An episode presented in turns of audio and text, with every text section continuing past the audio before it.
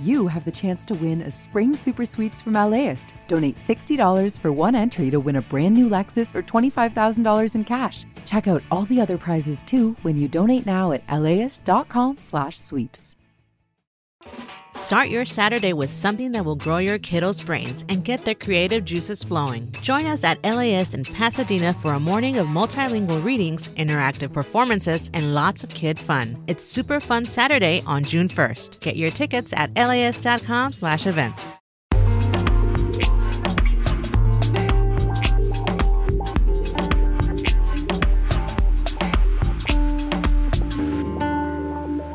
LAist Studios. We're just not a priority. We're just not a priority. The amount of people that share needles because they don't have enough money to buy pipes or needles and stuff like that, we don't have that problem here because of them. Hello, Imperfect Paradise listeners. This week, we're bringing you a series from our good friends over at fellow LAist podcast, How to LA. I've been really moved listening to this series because it gets into this very difficult issue, one that we've covered here on this show, which is homelessness here in Los Angeles, and the difficulties and nuances in addressing this major issue. But what I personally enjoyed most in this series, and why I think it'll appeal to you, imperfect listeners, is that this series also offers us an inside peek into daily life on Skid Row, which is a place that has its own culture and its own sense of community. I really enjoyed hearing from the people who live there. A note before we get started we get into some heavy themes in this episode, and so there's some strong language ahead. Without further ado, here's host Brian de Los Santos and producer Evan Jacoby from How to LA. So, uh, syringes, alcohol pads, cotton balls, cookers, tourniquets. From LAist Studios, this is How to LA. I'm your host, Brian de los Santos. And I'm Evan Jacoby, a producer on the show. One extra will go in that bag. One extra will go in this bag. In August, I went to an encampment under the 405 freeway in Palms with my friend Jesse. A lot of the folks who live here, I've been seeing since I started here four years ago. We have like an extended network of mutual aid folks who all contribute in various ways. Mutual aid. It's an old idea, but it's becoming more and more popular in LA. Basically, it means working together to provide essential resources for people in your community. No strings attached. It's been a huge part of the solution for countless problems, providing resources during the AIDS crisis, immigration support, and during COVID, it became a much more mainstream idea around the world. Some groups using the mutual aid model are official nonprofits, some are decentralized groups of a few volunteers. In recent years, especially in LA, a lot of mutual aid groups have turned their attention toward unhoused communities, offering everything from bottled water to clean needles to backpacks. Yeah, exactly. There's been a lot of talk recently at the city and county level about future plans for tackling the homelessness crisis, and some of those plans sound promising. But living on the street is often a day to day battle of life and death. This place will beat you fucking down, dude. The abuse and the neglect on the homeless people, it's evil out here. The promise of future services can't help somebody if they aren't alive in six months, a year, five years to receive them. So, mutual aid groups often act like a band aid. They provide what's needed to keep people alive until the city can provide more permanent solutions like housing, treatment, and other services. I've been able to call on them when I haven't been able to call on anyone else. Things like that are priceless.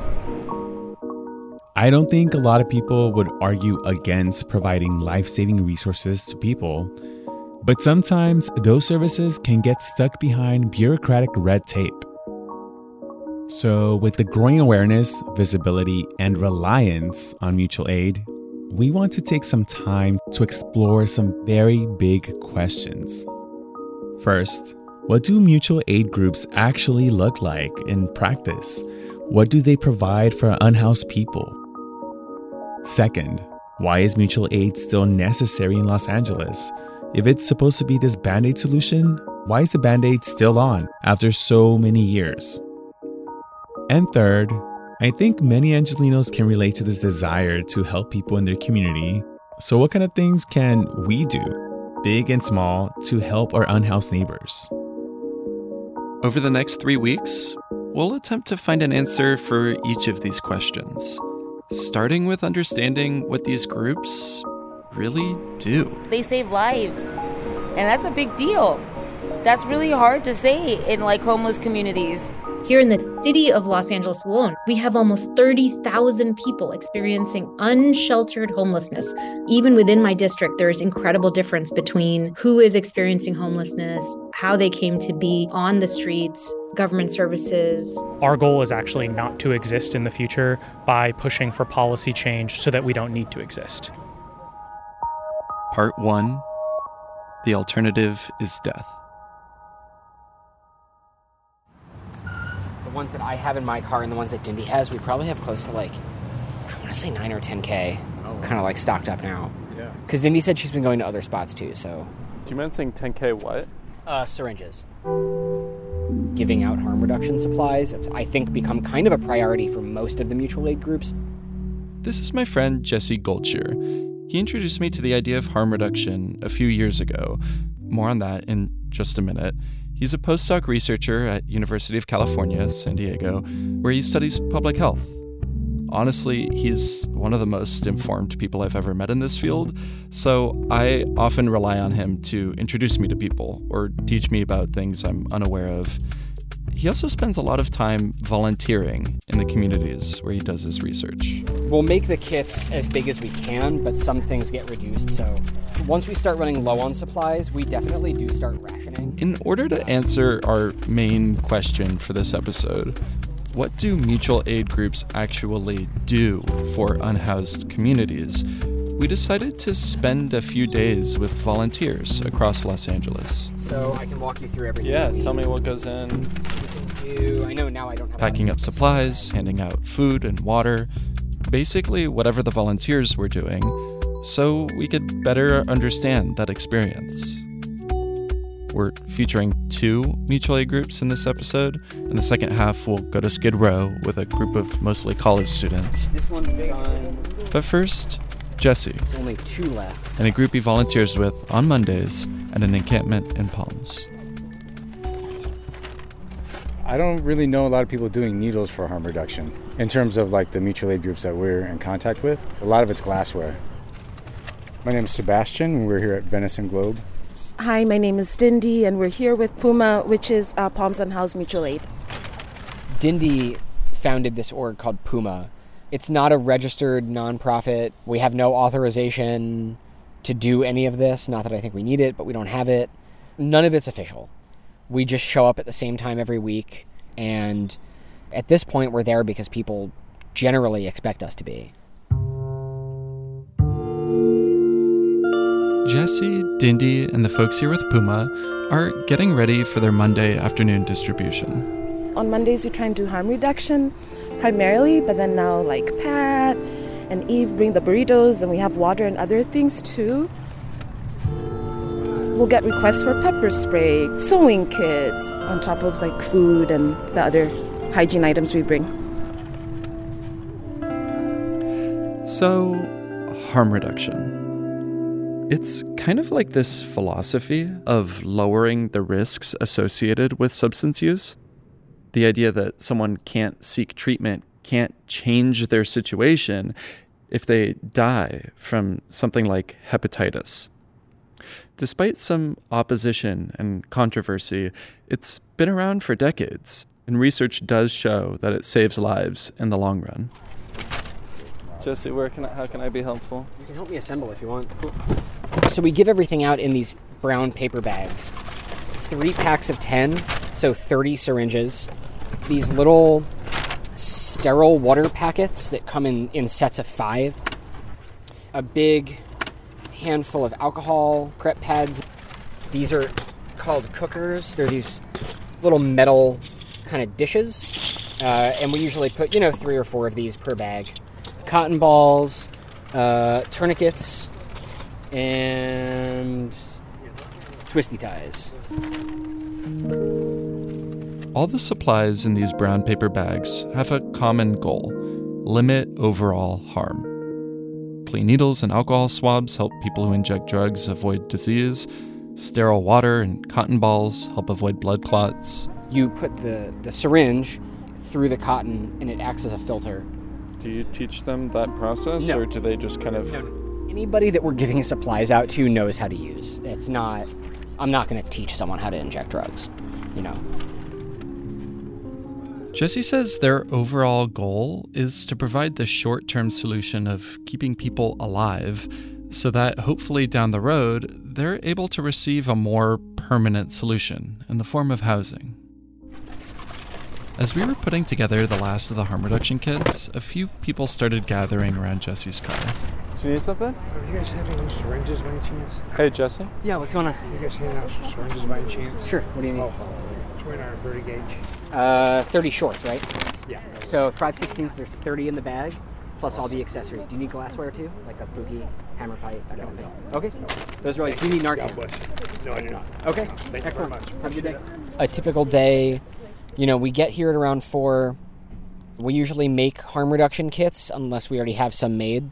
Uh, Ndindi keeps the glassware in storage, bubble pipes, and straight pipes. Pat brings the burritos, as you saw. She makes about a 100 of them each week. Sebastian brings the carts. We load the carts up with as much as we can, carry the rest of the bags, and then we head out. We turned to the corner and started out under the overpass. I want to say there were about 50 or 60 tents between both sides of the street. there's all these little kind of like walled off areas where people will set up tarps around the tents to form a little like complex area. So we just kind of weave our way in and out. We chat with people. While we were making our way through the encampment, I asked some of the residents there about the different kinds of support they get from mutual aid groups like Puma and from the government. They call me no no. I mean, that's a funny question because it, the government, whatever they do for us, is their job. It's not personal. Some of them, you can tell it's their calling, it's their mission, and they love what they do, and others are literally doing it to clock out, like any other job. So, what what is the Puma like? How is that different for you? Well, the the Puma team, like I mean, they they go above and beyond. Like those are people that I've been able to call on them when I haven't been able to call on anyone else. Nono told me that the morning we met, there'd been a city sweep at the encampment. This kind of thing happens all over the city, where everyone's tents and belongings are cleared out, the sidewalk is hosed down. It could be a huge loss for people, especially if it's a surprise. The city is supposed to post signs beforehand warning people about it, but Nono says this morning she didn't know. And at like 6:30 something in the morning, I was like, "Hey Sebastian, sorry to text you so early, but it's cleanup, and I don't want to lose my tent again." He immediately texted me back, and he reached out to the rest of the Puma team to see who could help me. He came. I mean, to stop what you're doing, go out of your way. Things like that are priceless. If we ever have an overdose, we always have Narcan because of them. And they feed us, not to mention, you could tell the lady makes the burritos with love because they're delicious every time. And they're different every time. Different meats, different sauces. And sometimes she makes brownies. Like, yes, we're appreciative of the harm reduction stuff. But we get excited about the freaking burritos.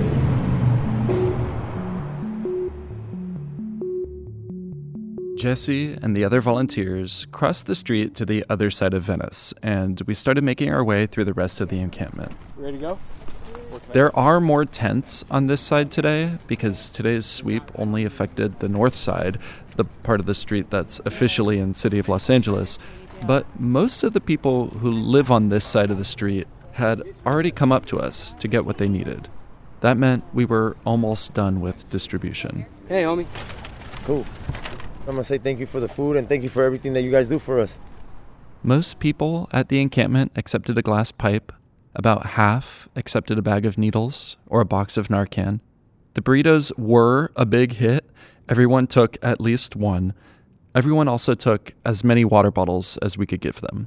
Oftentimes, we'll bring specific things for people that ask for specific things. So, last week you weren't here, but we had a bunch of folks asking for tents, and so we made a list of who needs tents, and then we came back with tents for folks. If people ask for batteries, the next week we'll have a bunch of batteries with us. You know, we've gotten backpacks for people, we've gotten clothing for people, we've helped people get IDs. Jesse's coming out here is coming straight from the heart, you know what I'm saying? It's genuine, you know? Can't put a price on that. This is someone we're going to call Raylan. She asks that we use a pseudonym. Raylan was sitting outside of her tent just underneath the on ramp to the freeway. As you can hear, it was very loud. She's sitting in a folding beach chair with a friend who lives in a different encampment. They were talking about how difficult it's been for them to find housing. This is this is my friend Franklin. He's been out for 15 years. I've been out here for 10. I've been here about housing people for 10 years. Raylan says one of the big reasons she relies on Puma so much is actually because of those cleanups that happen at the encampments.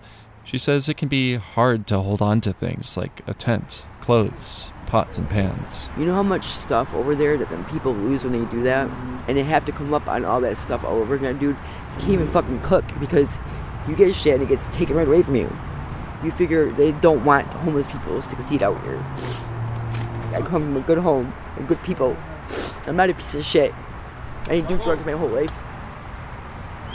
This place will beat you fucking down, dude. The abuse and the neglect on the homeless people, it's evil out here.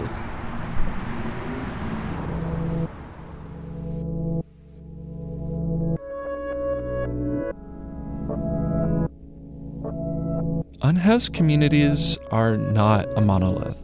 Even just in this one encampment, one side of the street is in Culver City, the other is City of LA. That means differences in access to portable toilets, different schedules and frequencies of street sweeps. Some people were living in tents, others in RVs. The point is, unhoused life can look very different throughout Los Angeles.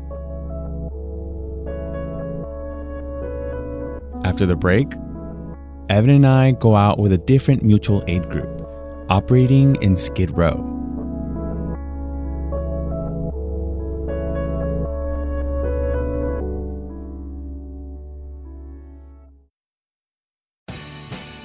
The LAist Spring Super Sweeps is happening now. You can win amazing prizes while supporting your source for local fact based journalism. One lucky grand prize winner will get to choose a brand new Lexus or $25,000 in cash. Other prizes include an electric bike from Juiced Bikes and $1,000 gas gift cards. Your donation of $60 gets you one entry to win, and the more you give, the more entries you get. Donate now at LAist.com slash sweeps.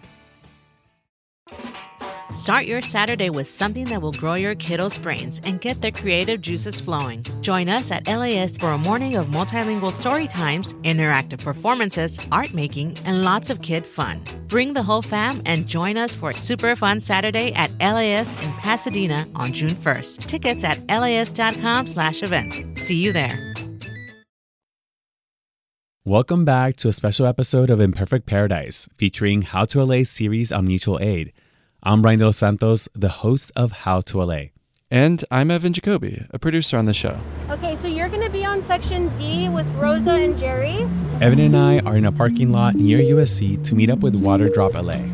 It's Sunday, about 11 in the morning, and there's a few dozen people grabbing Costco sized cases of water, moving them from a U Haul truck to the center of the parking lot. What was your name? First timer David Albrecht. Welcome. We love people who are here for the first time. Thank you so much for volunteering your morning with us. People are checking in and getting ready to distribute water and snacks. My name is Danielle Hazimi. I've been a Water Drop volunteer for about a year now, and today I am the designated check in and map person.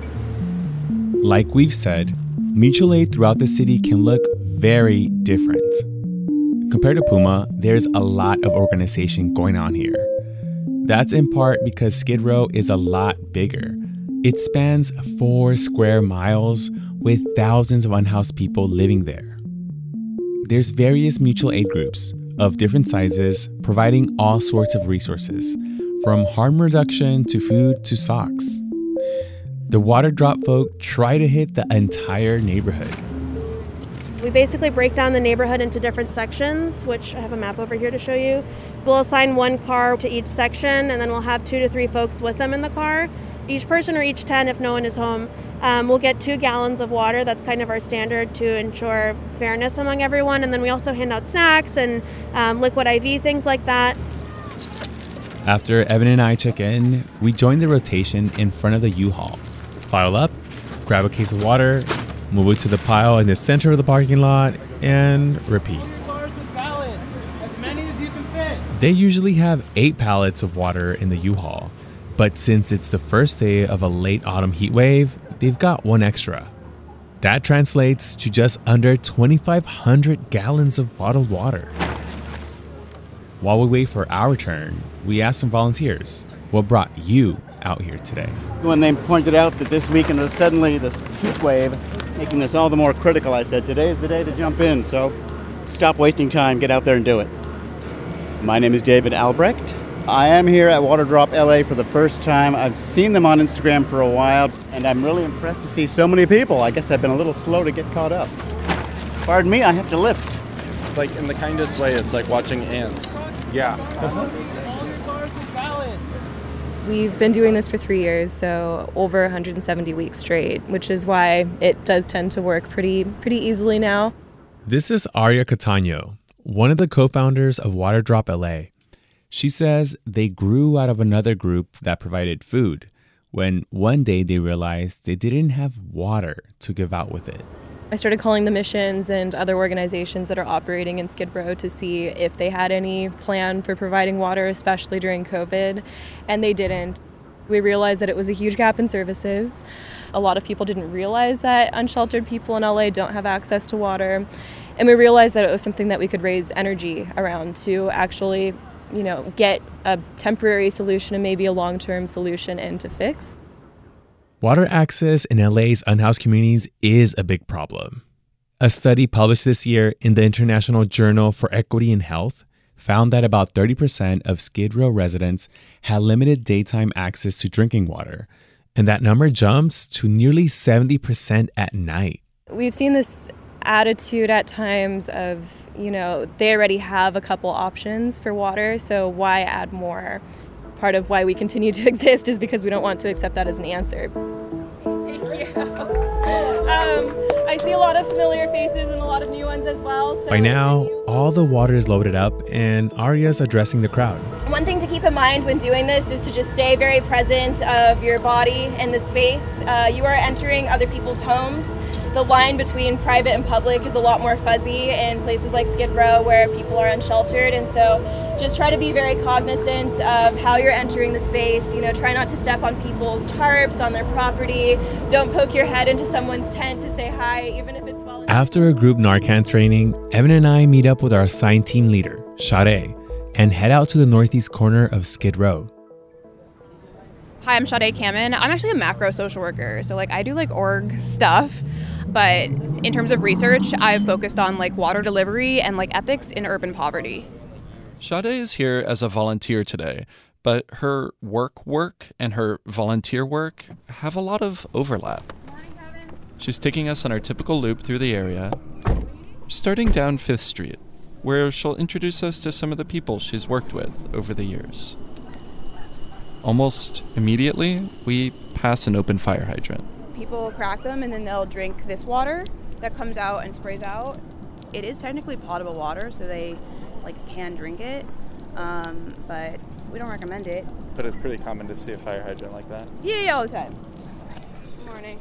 A little further down the block, we come up to a small grouping of tents. what happened to your cat? No, he brought me down under the bed. 'cause that's what Sade seems to know everyone here by name, and everyone seems excited to see her. His name is Tom. I think Skid Row gets a reputation for being completely chaotic and disorderly, But watching Sade and the people here interact, it was like watching any other community.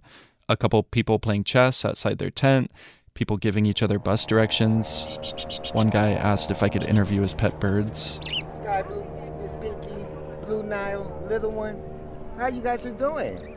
You guys enjoying the day? Oh yeah. Show the wings of wings, I say. You guys are gonna be the world's most famous birds. While Sade is looking for one of her regulars, a man named Dwight, one of the water drop cars pulls up. You went to the store, so it's you and one other person? Well, yeah, and I got two dogs too. Okay. And also there's uh, Yeah, two, two guys here. here. Yeah, like. They're giving two gallons of bottled water to each person. I love it. It don't last though, so I hit the hydrant. You know, and that supplies me where I need. hmm Where do you get most of your water? From the hydrant. And that's not, I know that's not too cool. You know, bring the pressure down. If it be a fire, you might not have enough pressure to put the fire out.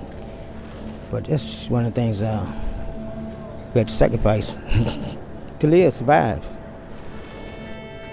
My name is Dwight Joseph Banks. I'm New Orleans, Louisiana. Came this way by the way of Katrina. I was a plumber, had my own business.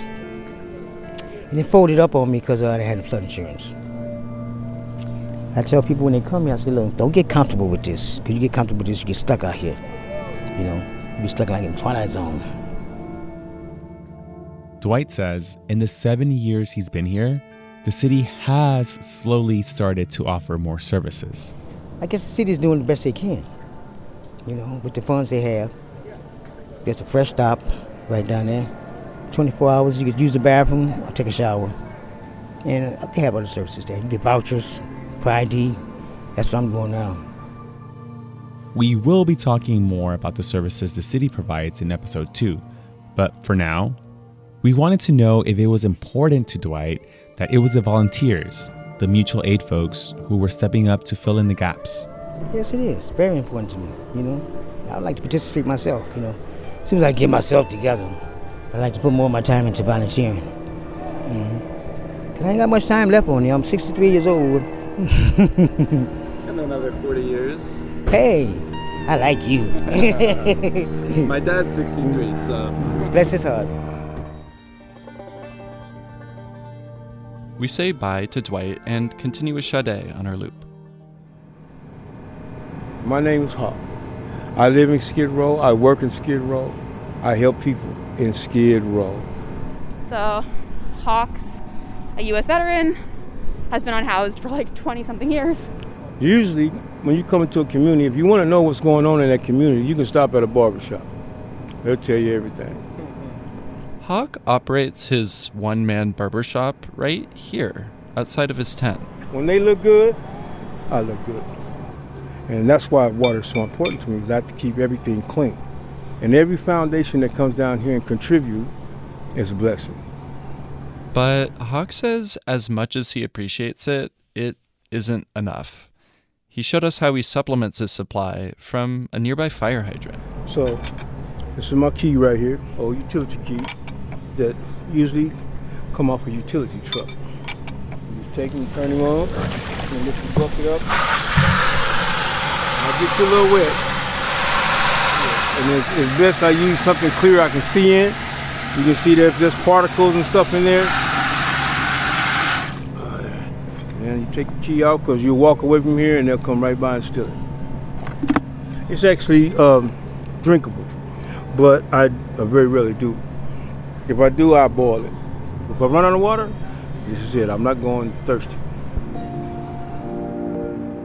Them bringing out water, it assists us in a way that you just can't explain. You need water for everything. Guys come through with a little bit of everything here. We get to see them eye to eye, look at them, talk to them. Some of them go in their own pockets. Whether we're important to other people or not, those people come down here on their own. After we say goodbye to Hawk, we catch up with the rest of the water drop volunteers. Most of them are finished distributing their share of water and snacks. We ask some of them, why is mutual aid important to you? Just last year, unhoused folks were 5 of 12 heat related deaths. in LA. Unless everyone's going to get housed in the next two weeks, you need to have the resources for people. My name is Jordy Coutine. Uh, I'm a volunteer with Water Drop LA. Been volunteering for two and change years. One of the things that I really like about WaterDrop is unlike a lot of other organizations that provide services, our goal is actually not to exist in the future by pushing for policy change so that we don't need to exist. The ideal would be folks can get what they need without us being here. But I mean, as long as we've got funding, volunteers, and water, we'll be there till then. We also saw David again, the first timer we met back in the parking lot.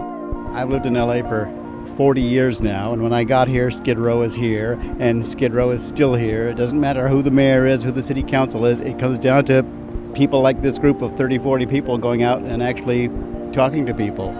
You know, let me get this for her dog, let me get that for the person who lives up there. I mean, people were genuinely looking out for each other, so it was a really good day. I'll definitely be back. And this is Aria again, Waterdrop LA's co founder. I think the reason why we continue to do this is because we just we don't want to accept the current status quo. We want more for our communities. We know so many people in Skid Row so intimately because we've known them for three years and we care about them. And a lot of our volunteers here have been coming back week after week and I've started to develop relationships as well. And so I think for us, a lot of it is personal. It's like you wouldn't want your friend to be outside in the cold, not drinking water, um, or in the hot, not drinking water, etc.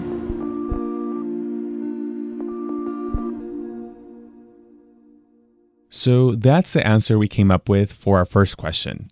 Mutual aid groups are made up of volunteers trying to provide whatever is needed most. They try to cover gaps in available resources within unhoused communities. Some of them are big, some are small. Some focus on food and water, some focus on hygiene and harm reduction. But one of the things that stood out for me was when the water drop people said their ultimate goal is to not need to exist. They try to find a band aid for the symptoms that the people have. After a break, her association can only do so much, and other associations like hers can only do so much. But the people that can really do it don't. We move on to the next question in our series. Each district operates in many ways as its own fiefdom. We can get meetings with like all the other offices and not Kevin De Leon, which I think is a big holdup. Why is mutual aid still necessary in Los Angeles? If it's supposed to be a band aid solution, when can we expect to take this band aid off? Well, it is, you know, I think it's a real indictment of the city. Selling a little or a lot, Shopify helps you do your thing, however you cha-ching.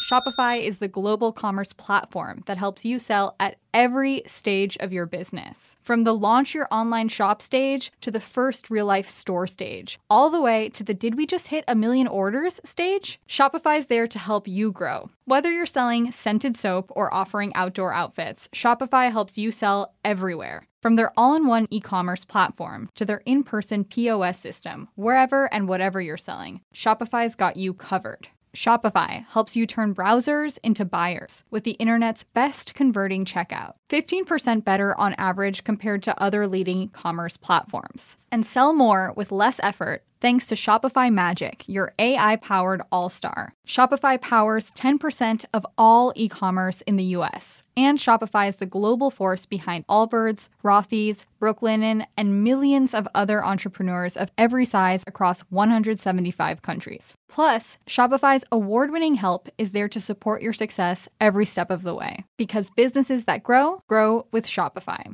Sign up for a $1 per month trial period at shopify.com slash paradise, all lowercase. Go to shopify.com slash paradise now to grow your business, no matter what stage you're in. Shopify.com slash paradise. LAist has a new live event series with the James Beard Foundation. We Are Where We Eat will go behind the scenes of some of your favorite LA restaurants to find out how and why they do what they do. I'm Austin Cross. Join me for the first event where we'll explore how restaurants help make a neighborhood and we'll all have something delicious to eat afterwards. It's May 22nd at the Crawford. Get your tickets now at laist.com/events.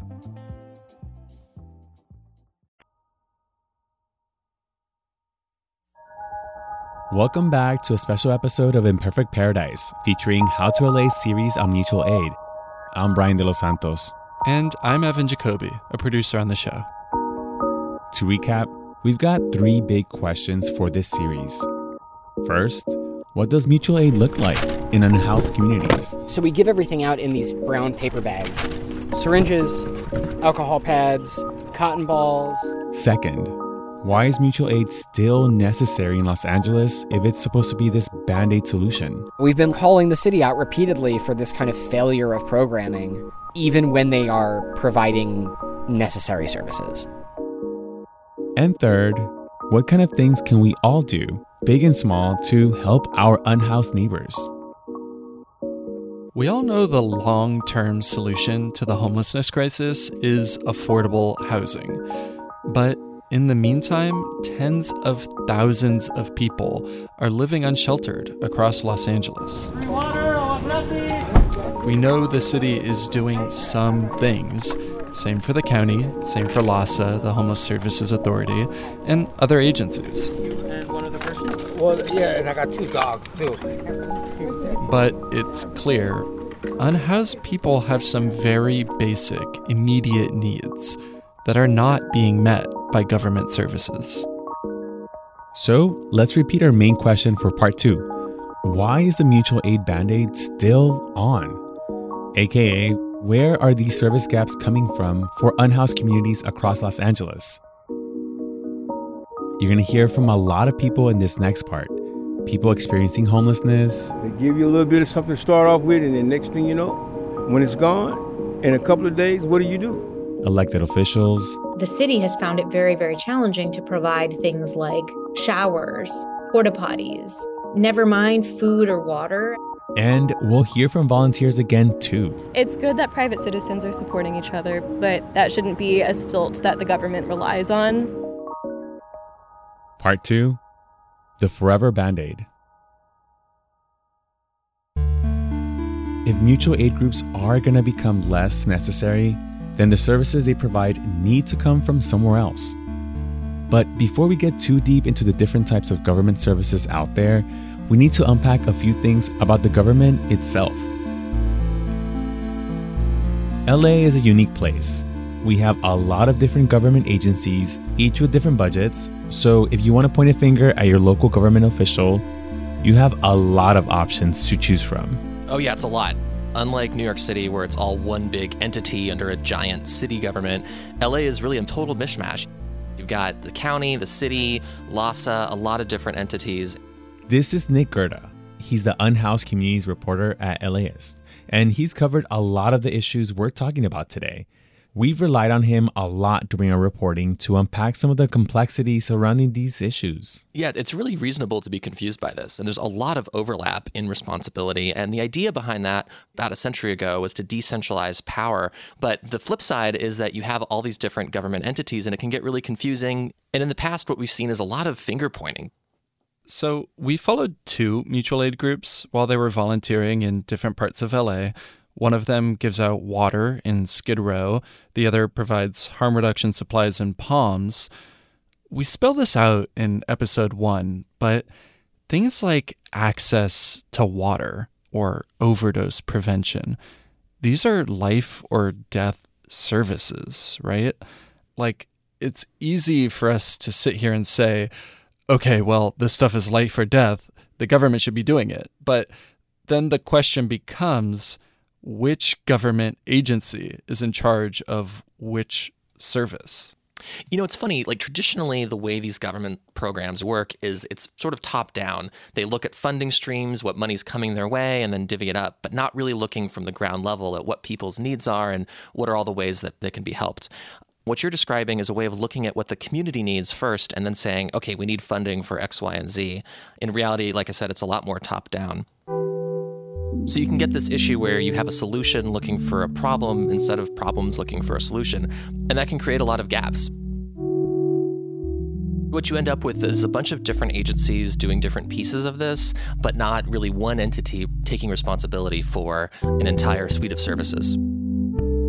Part of it gets into the philosophy of what is the role of government. Um, does government have responsibility and taxpayers have responsibility to provide life saving support for um, people living on the streets? I haven't seen that debate play out. You know how much the city should be stepping in to help people.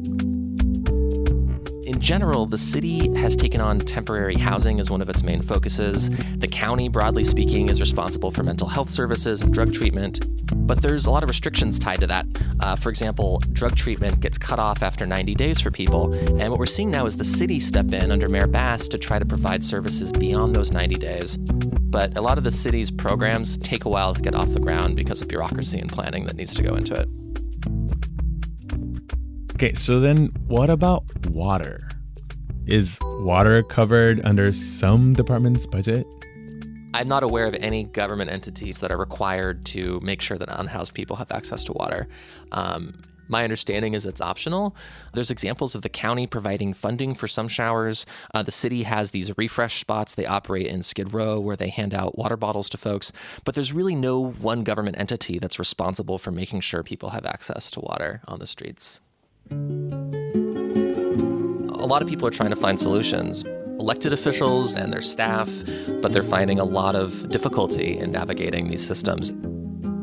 All the bureaucracy that's involved, restrictions on funding, and um, a lack of kind of a coordinated, centralized database um, to know where resources are available. And in places like Skid Row, you see that kind of frustration play out in real time. That's actually something we heard a lot during our trip to Skid Row with Waterdrop LA. After a break, Evan and I are going to continue our story from that trip, and we hear from some of the unhoused people we met about their experiences with the services there. And we talk to city leaders about the services they offer. Well, the fact of the matter is, this crisis took decades to develop. I'm happy with what we've been able to do, but it is woefully inadequate.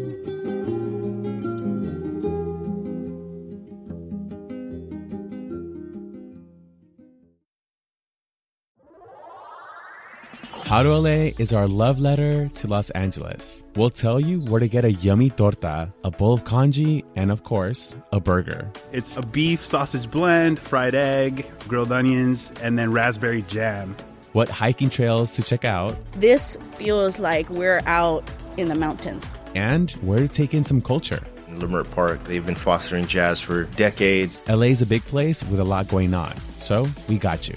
Subscribe to How to LA from LA Studios wherever you listen to podcasts.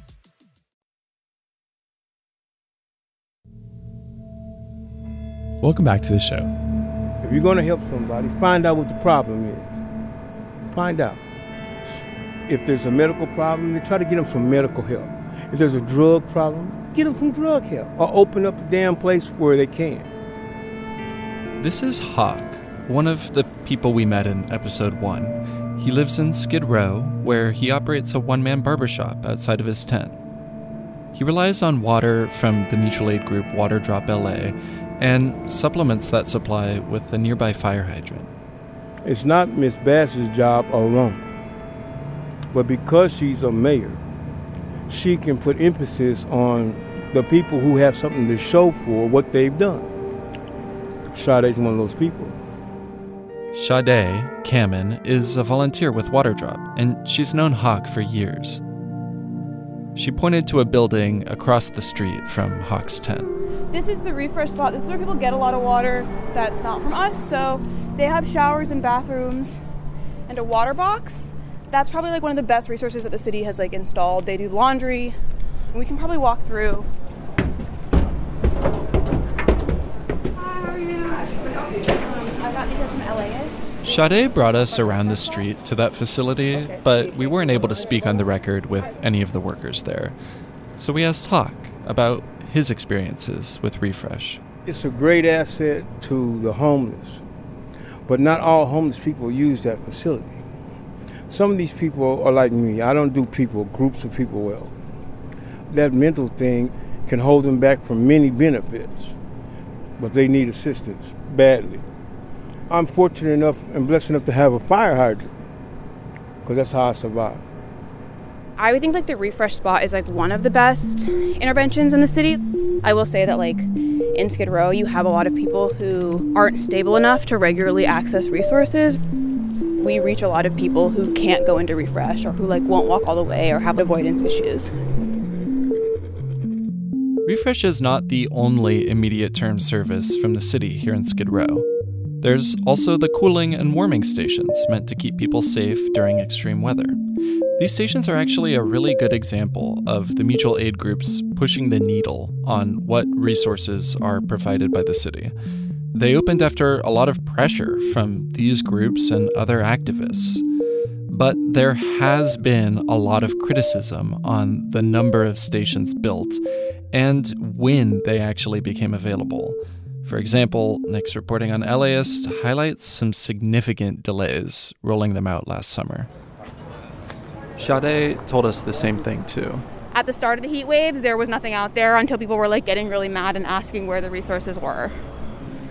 You know, there's a lot of money that like should be going into Skid Row that is not seen on the ground. I want to take a minute to talk about Skid Row.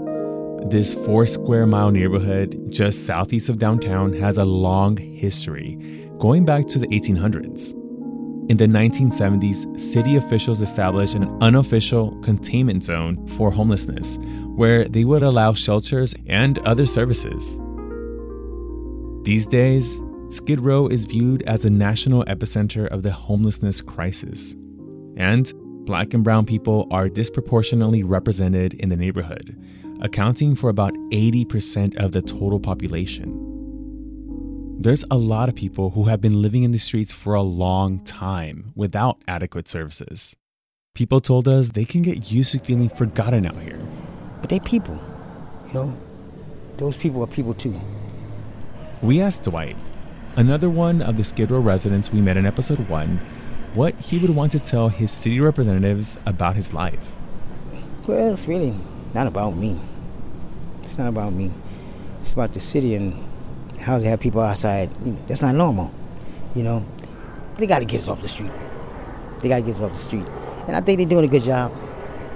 You know, in new areas. And, and I like to tell them thank you, thank you, because even if it don't work, they put in a try. You see, nothing beats a failure but a try.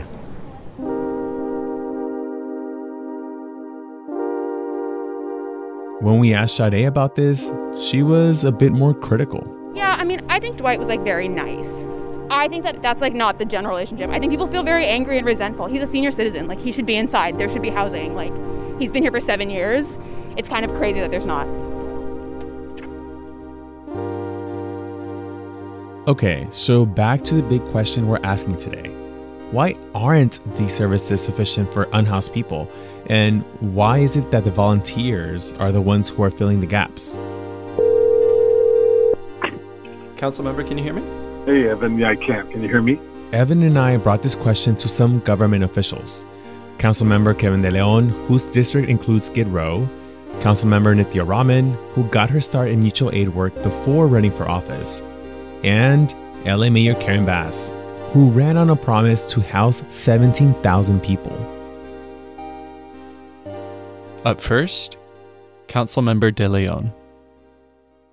My name is Kevin De Leon. I'm the council member for the CD14 Council District in the city of Los Angeles.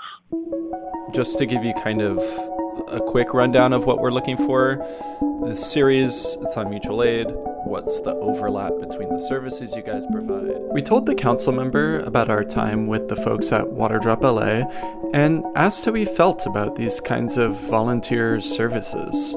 I will say that any organization or any entity or any group of individuals who are willing to go down to Skid Row or anywhere else, you know, in the city of Los Angeles or elsewhere and provide bottles of water is something that I've always welcomed. I would say don't stop, you know, keep doing it until we get every person off the streets. What I kind of want to understand is like so these cooling centers there it's a great step towards a broader solution. What was kind of the reasoning for why it took so long for those to show up. Like for instance, this summer, yeah, it was sort of after some of the heat waves. Obviously, policy moves slow, but I'm just wondering why did it take so long to get to this solution? Yeah, I'm I'm not going to get into the business of you know criticizing my predecessor or you know perhaps other elected officials or uh, the bureaucracies, if you will, that exist at every level of government. Uh, one thing I just know is that as soon as we took over CD14, we made a determination uh, almost immediately that we have to open up numerous cooling centers. But as we mentioned earlier, while the cooling centers are a great addition for a lot of Skid Row residents, Nick's reporting on LAist showed that they rolled out after the summer heat waves. But despite that delay, they do highlight an example of the city working together with nonprofit groups and volunteers to offer services. So we asked the council member about those kinds of partnerships. You know, it's it's been a mixed bag. We've had a really good collaborative, cooperative working relationship with some organizations where the flow of information is is quite easy, and we're working towards a mutual goal, which is to get folks off the streets sooner rather than later at the same time, you know, we've had, you know, experiences that have not been uh, positive or pleasant to say the least, where we'll have some organizations actually physically go out there and persuade our unhoused neighbors not to take any type of housing. Is that temporary housing? Uh, uh, yeah, uh, uh, free housing, a room in a hotel, a, a tiny home. Mm-hmm. I, I, find that to be very bizarre and a huge, huge detriment. And it's had an effect where many politicians, you know, become paralyzed and no longer will intervene to move a homeless encampment and get folks off the street and put a roof over their head for fear of severe criticism uh, or being canceled, you know, through social media platforms to me, it's akin to, you know, doctors performing surgery and some folks just bust through the surgery room and start taking away the instruments from the doctor and, and believes that you should heal the individual in a very different way. And you have a patient that's on the surgery table who needs intervention sooner rather than later, or he or she may die or seriously become even much more sick. I, I just want to kind of focus on some of these urgent needs for a sec of like you have people that might be overdosing who don't have access to Narcan.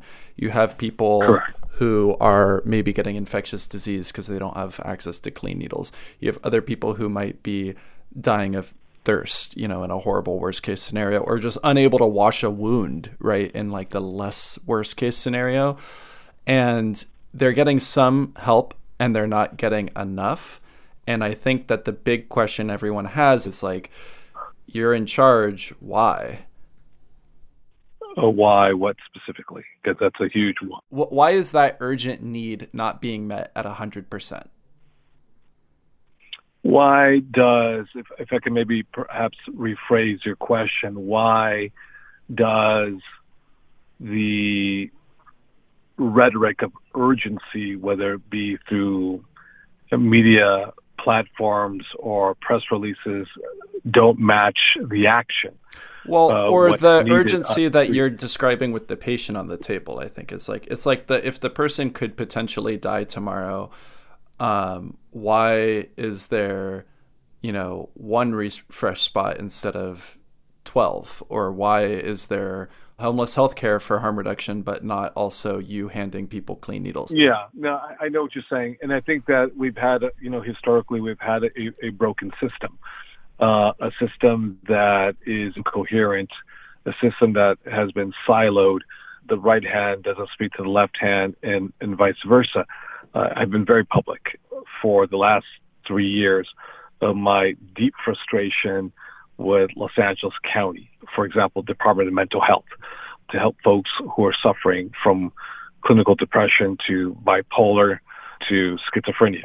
Because when you have someone who is screaming and yelling at the top of his or her lungs, uh, running down the street naked with feces caked onto his or her skin, well, we know that's not normal.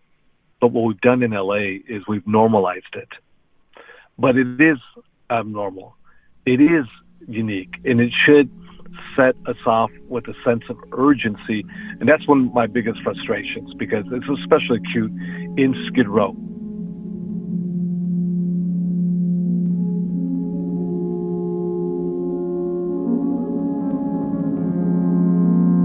When we spoke to the LA County Department of Mental Health, they did agree that mental health services in the county, including within the city of LA, fall under their jurisdiction.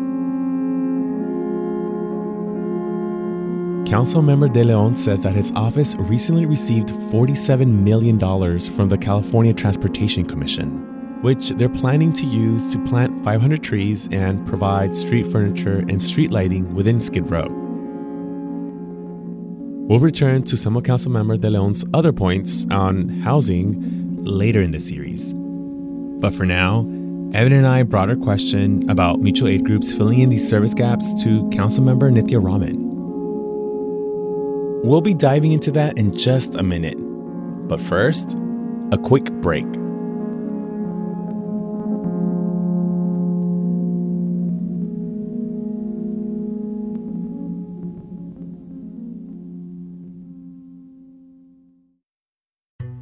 All seven states on the Colorado River may have to cut back water, but not everyone agrees on how. From Coloradans who blame others for the crisis there continues to be a look upstream to solve a problem that we did not create. To farmers who may lose their livelihoods. We don't want to cut equal with everybody else. Will they reach a deal in time? Listen to Imperfect Paradise, the Gen Z water dealmaker, wherever you get podcasts. Welcome back to a special episode of Imperfect Paradise, featuring How to LA series on mutual aid. Hey, Councilmember Nithya, how are you? I'm good. How are you? I'm all right. It's Monday. It's Councilmember Nithya Raman represents Council District 4, which is a very wide district, including parts of Hollywood, Silver Lake, Sherman Oaks, Koreatown, and Van Nuys. And like we mentioned earlier, Councilmember Raman has a background in mutual aid and volunteering. She co founded the nonprofit SELAH Neighborhood Homeless Coalition. I think one of the themes that we are seeing through our reporting, a lot of volunteers that provide these type of services, they're often saying they wish the government was more involved in the process of giving out mm. a certain type of aid, you know. Can you talk about the responsibility of the government in providing some of these kinds of life-saving services? I think that the government's role providing services for people who are experiencing homelessness directly on the street has been limited by our bureaucratic capacity. And the city has found it very, very challenging to provide things like hygiene services, showers, porta potties, never mind food or water. And I, I do think that's a problem. I think it's a real indictment of the city.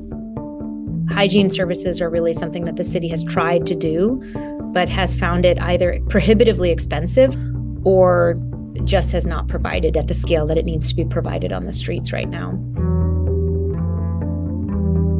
We need a citywide response so that we can provide some of these interim services, even as we're working on housing, even as we're working on shelter, to people so that they're not suffering when they are on the streets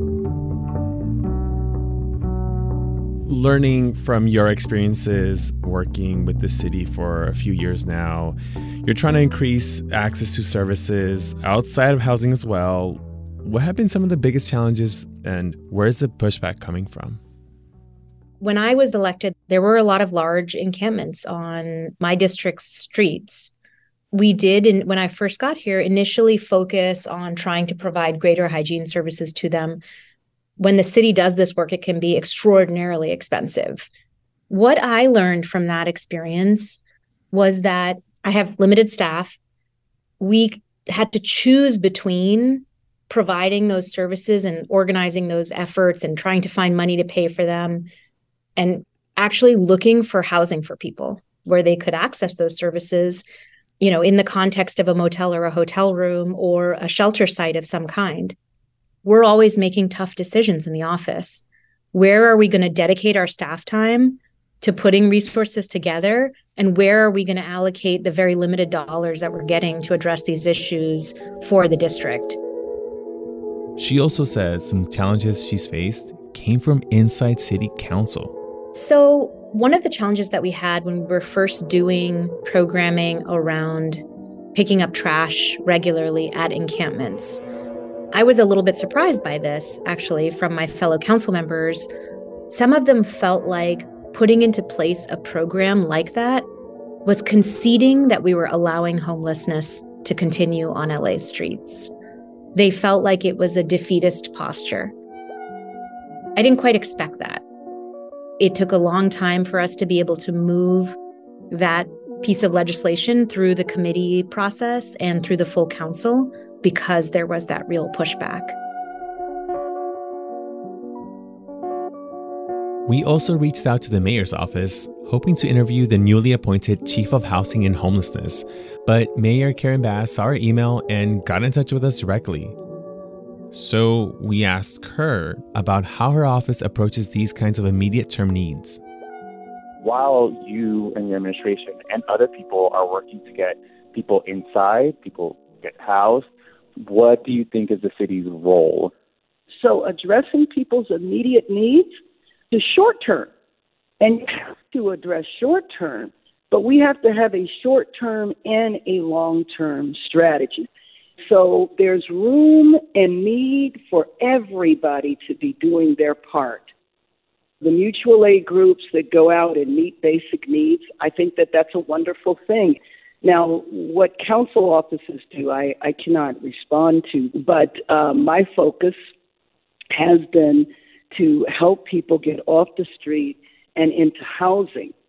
However, though, housing without services, without food, without all of the things that people need is insufficient. And if I have learned anything this year, is how the uh, ability to provide services of every type is woefully inadequate. People need water, they need the ability to have basic hygiene, they need food, they need all of that. We are going to take a much deeper dive into housing in the Mayor's Inside Safe program in the next episode. But for now, I wanted to know how we ended up with a situation where the mayor herself is describing service access as woefully inadequate. Why did it end up this way?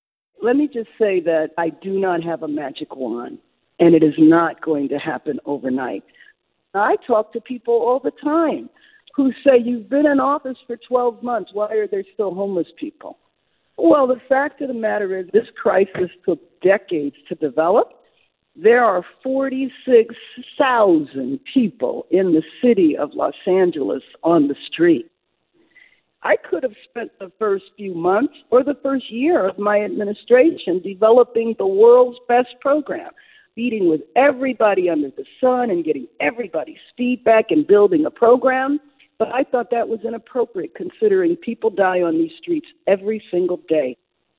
I'm happy with what we've been able to do this year, especially because we have been building the plane and flying too.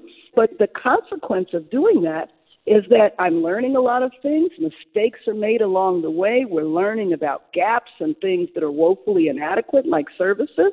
But I'm going to continue building the plane and flying it at the same time.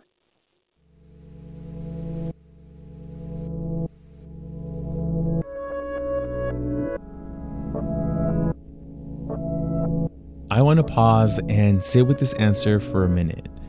I think, especially as journalists, there's a tendency to be more critical of elected officials and ask why isn't there a faster, better, more equitable solution?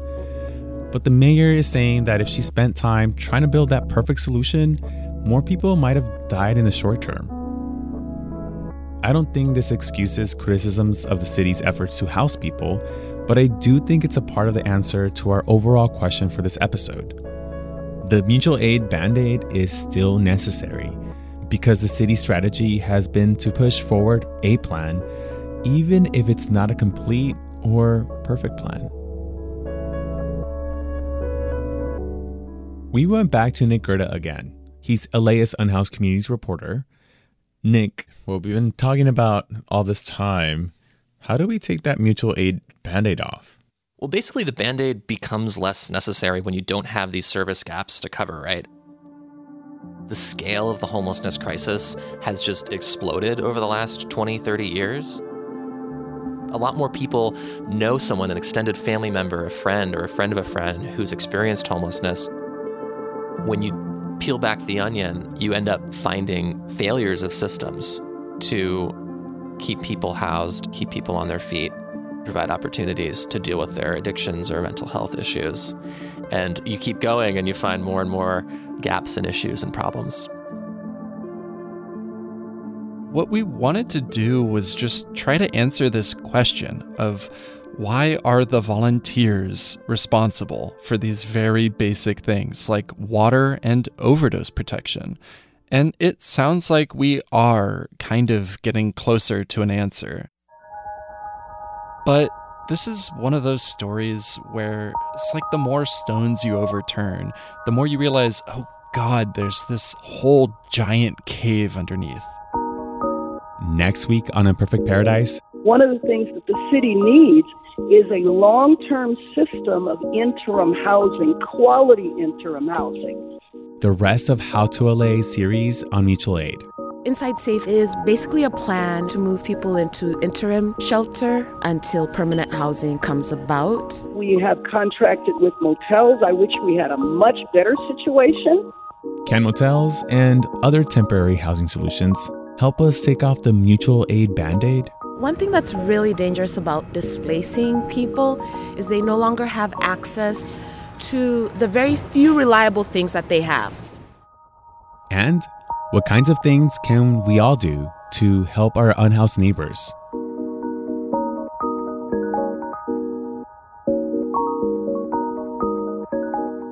My name is Kevin. I'm here with WaterDrop Los Angeles here in Skid Row. I used to live on Skid Row here in downtown Los Angeles. I remember the day that my life changed when I went to prison for the last time. Came back to Skid Row wondering how could I help these people? How can I make somebody's life better? I looked at the water faucets and all that out here on the streets, and I said, how do people gotta use this to survive here? It's got to be a better way. That's when I met WaterDrop Los Angeles, and we began to give clean water to the people, which is essential, especially during summertime. When I had a meeting here with Karen Bass, the first thing I asked her, what can we do different that the other mayor and them didn't do? What can the city do more to help us here? I tell DeLeon, the councilman in this district, we shouldn't have to have a truck pull up here to get him water. The city should already have that in place. We need you to show us that you care. And when people care, things happen. I know if my life can change, anybody's life can change if given opportunity.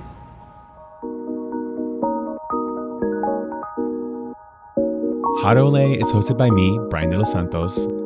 Our series on mutual aid is produced by Evan Jacoby. Our other team members include Victoria Alejandro, Megan Botel, Monica Bushman, and Erica Washington. Our intern is Tony Morales. Production support from Jens Campbell.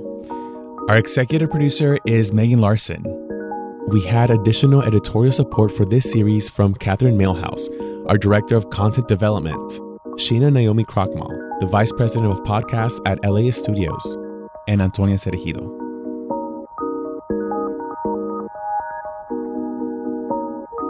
Support for this podcast is made possible by Gordon and Donna Crawford, who believe that quality journalism makes Los Angeles a better place to live.